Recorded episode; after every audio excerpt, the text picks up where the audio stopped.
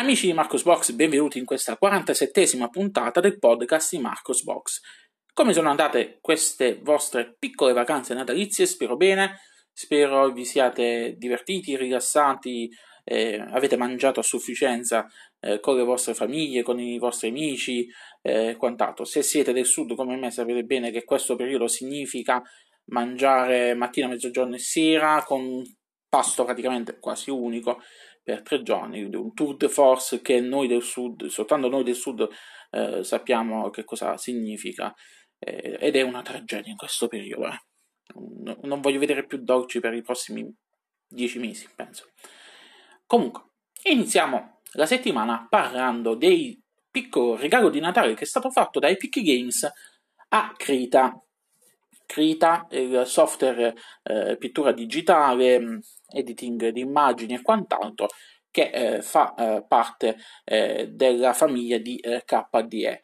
Bene, Epic Games, la famosa software house che ha creato Fortnite, come parte del suo programma chiamato Epic Mega Grants, ha deciso di supportare lo sviluppo di Krita con una donazione di venticinquemila dollari.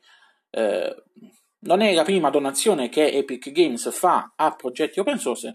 Non so se vi ricordate, lo scorso luglio vi avevo parlato della eh, donazione di ben uno virgola due milioni di dollari a favore dello sviluppo di Blender.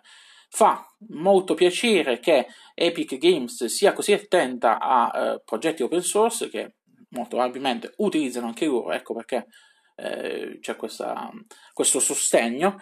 E eh, fa piacere anche perché i team di sviluppo di questi due programmi riescono a, sono riusciti a creare nel tempo dei software, eh, dei software apprezzati in, eh, in diversi settori, eh, così apprezzati da portare anche a donazioni eh, da parte di eh, software house, software house che non hanno nulla a che fare con il software libero open source. Quindi eh, complimenti, complimenti a Epic Games, complimenti a Krita per questo traguardo raggiunto. Speriamo che arrivino anche altri finanziamenti in futuro.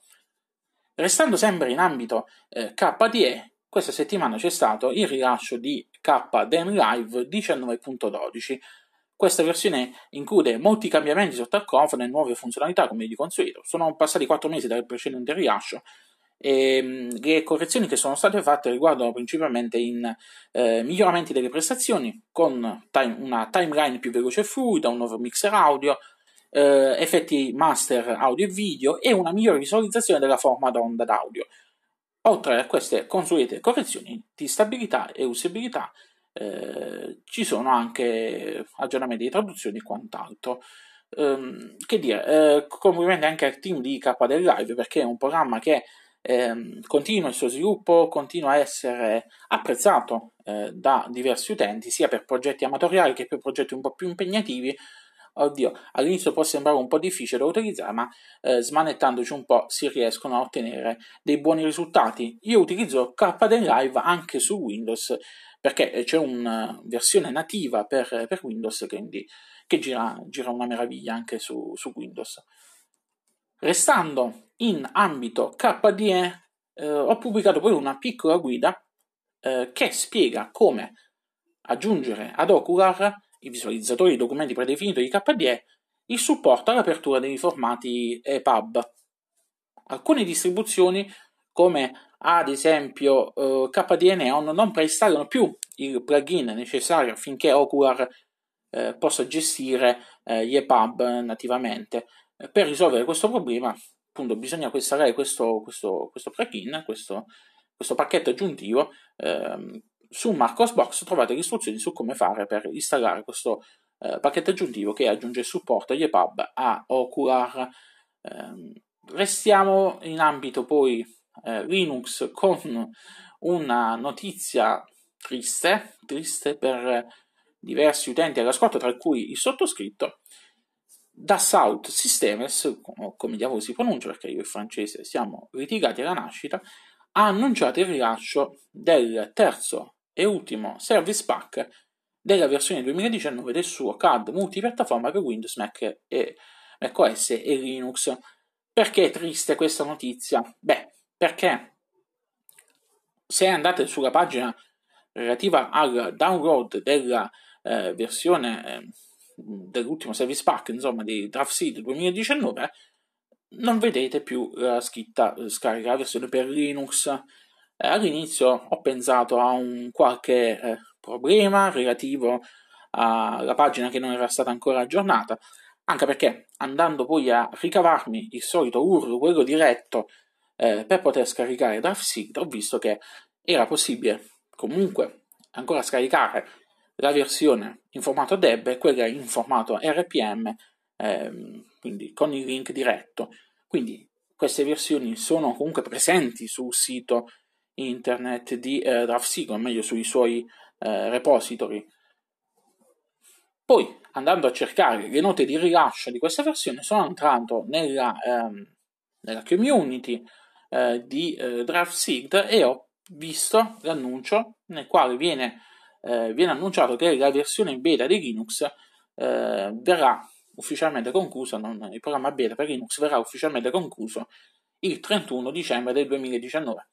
Eh, il team di DraftSight, a quanto pare, sta lavorando verso una soluzione cloud in modo da poter utilizzare in futuro eh, DraftSight tramite eh, browser, quindi indipendentemente dalla piattaforma in uso.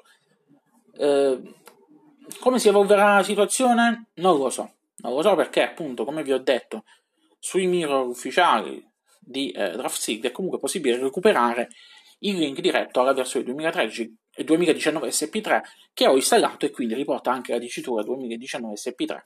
Non so che cosa accadrà il trentuno eh, dicembre del duemiladiciannove, se questa versione smetterà di funzionare tramite un aggiornamento remoto, eh, se magari ha un termine, ha un timer preimpostato finché venga eh, disattivato il suo funzionamento, anche se non penso, perché è stata rilasciata adesso, quindi che senso avrebbe comunque caricare la versione deb R P M sui repository eh, se poi questa versione non, non funzionerà, cioè avrà vita brevissima. Ehm, c'è puzza perché, appunto, eh, non è stata ancora aggiornata la pagina relativa al download per, eh, per, per Linux sul sito ufficiale, quindi eh, ipotizzo, eh, ipotizzo che eh, questa, de questa decisione è stata presa all'ultimo minuto, quindi hanno deciso di eh, cassare completamente la versione per Linux. L'avevano fatta, ma hanno deciso di interrompere preventivamente il supporto, e quindi eh, non si sono nemmeno presi la briga di aggiornare la pagina per questo motivo. Vedremo comunque che cosa accadrà eh, successivamente. Se avete, un, se avete modo di, di salvarvi l'installer in formato deb o R P M, scaricatelo e salvatevelo da qualche parte. Poi vedremo nei prossimi giorni, appunto, come si evolverà la situazione per noi utenti Linux. Infine, ultima notizia della settimana, che non è una notizia, è un editoriale di Luca ehm, dal titolo "Possiamo installare Linux sul P C del lavoro?". Andate a vedere le sue considerazioni, le considerazioni quelle che eh, derivano dalla sua esperienza personale, e fatemi sapere cosa ne pensate, se anche voi avete avuto esperienze simili eh, o percorsi simili, insomma. Bene, con questo ho concluso. Lunga vita e prosperità a tutti quanti.